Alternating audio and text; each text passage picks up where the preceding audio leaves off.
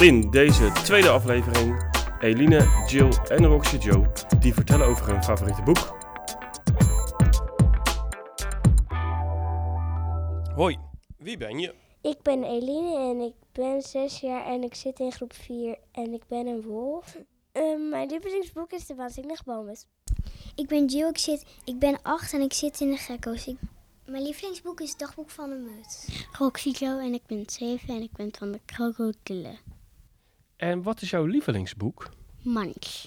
Kan je mij vertellen waarom dit jouw lievelingsboek is? Het is av- avontuurlijk en grappig. Het is grappig en leuk. Want het is heel grappig en het is echt mijn smaak. Waar gaat het boek eigenlijk over? Het gaat over een kleine monster en een grote monster. Een meisje die een muts is, die heet Nicky. Een boomhut met 13 verdiepingen. Attie en Terry hebben zelf de boomhut gemaakt. Oké, nou dat klinkt wel spannend. Kan je een stukje voorlezen? Hoi, ik ben Ed. Eline leest voor uit De Waanzinnige Bomen. Cherry, we wonen in een boom. Maar als ik zeg boom, dan bedoel ik boomhut. En als ik zeg boomhut, dan bedoel ik geen oud gera- gerammeld hutje. Dan bedoel ik een boomhut met 13 verdiepingen. Dus waar wacht je nog op? Kom maar naar boven. Wat, je ziet nu een plaatje met heel veel dingen van die boomhut. Hè? Kan je een paar dingen noemen die je op de boomhut ziet? Een uitkijkdek, een reuzenkatapult, een limonadefontein, een bowlingbaan, een badkamer, een aquarium met mensen etende haaien, doorzichtig zwembad, hoofddek, keuken, speelkamer. Dat is wel een hoop, hè? Ja, oké. En volgens mij ga je nog een stukje verder lezen, of niet?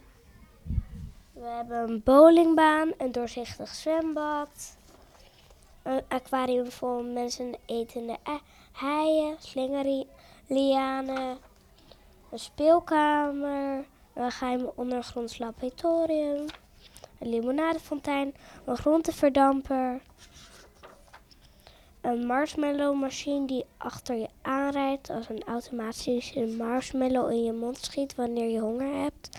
De boomhut is niet alleen de plek waar we wonen, we bedenken er ook onze boeken. Ik schrijf de tekst en Teddy maakt de tekeningen.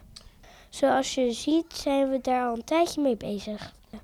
Ja, en je ziet dus ook al die mooie tekeningen in je boek, hè? Dus eigenlijk is dit een boek om lekker te lezen en te kijken, toch? Ja. En vind je het ook leuk om naar de plaatjes te kijken? Ja?